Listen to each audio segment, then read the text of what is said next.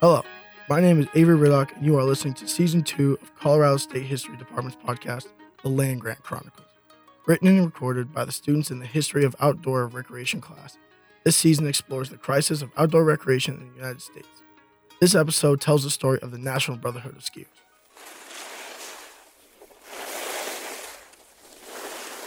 The most disrespectful thing that can happen in this world is truly happening to two men.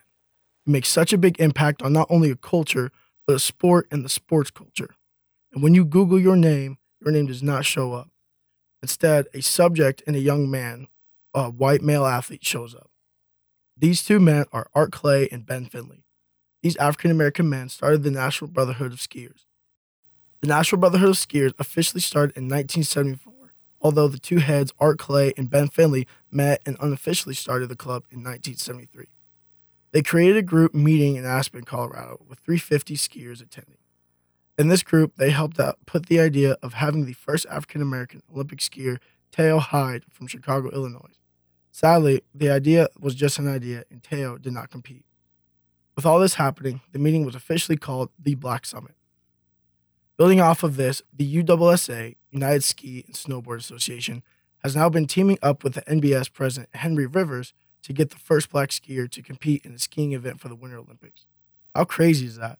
Not a single African American skier has competed or anything of that nature on the U.S. Olympic team. In the year 2021, we are still looking for that. If this is not put into perspective how white skiing is and what Art Clay and Ben Finley were first discussing, I do not know what will. Their goal was to create a unique club that has not been seen in this sport. The National Brotherhood of Skiers has grown to over 20 states in the U.S., making it grow as much as they can every year. One of the first ski clubs was created by Art Clay himself, and it was based out of Chicago, Illinois, and called the Snow Gopher Ski Club. The club originated in 1965 from an old radio host, Daddy O. Daylie, who put out on the air that he wanted to go skiing with a group, which started as the Fun Ski League but turned into the Snow Gopher Ski Club. During this get together is when Art Clay helped co fund this group and was obviously another co founder of the NBS. Another big club that helped support the NBS was the Four Seasons West Ski and Snowboard Club. This club was impactful because the president of that club was Ben Finley, another co founder of the NBS. When looking at this club, you see that they are very supportive of the African American ski and snowboard and winter sports community. It is based out of Los Angeles, California, which is a huge city that shows support for the African American community as a whole. When looking at the club's goals and motives, they are very positive. A good quote I found from there was Our heritage and tradition is a devoted commitment to build an innovative reservoir of innovative skills for the promotion of the sports of snow, skiing, and snowboarding, to fulfilling our responsibility for applying these capabilities to the advancement of our membership in the African community. I feel like this quote is a great example explanation of what Ben Finley and Art Clay were wanting to implement in the NBS themselves. They not only want to support the dreams of African Americans, but they want to help grow the sport they love with the people they love. The ideas these two groups have help put together two great minds that hopefully many people will continue to follow for not only the African American community and ski snowboarding community, but the American community as a whole.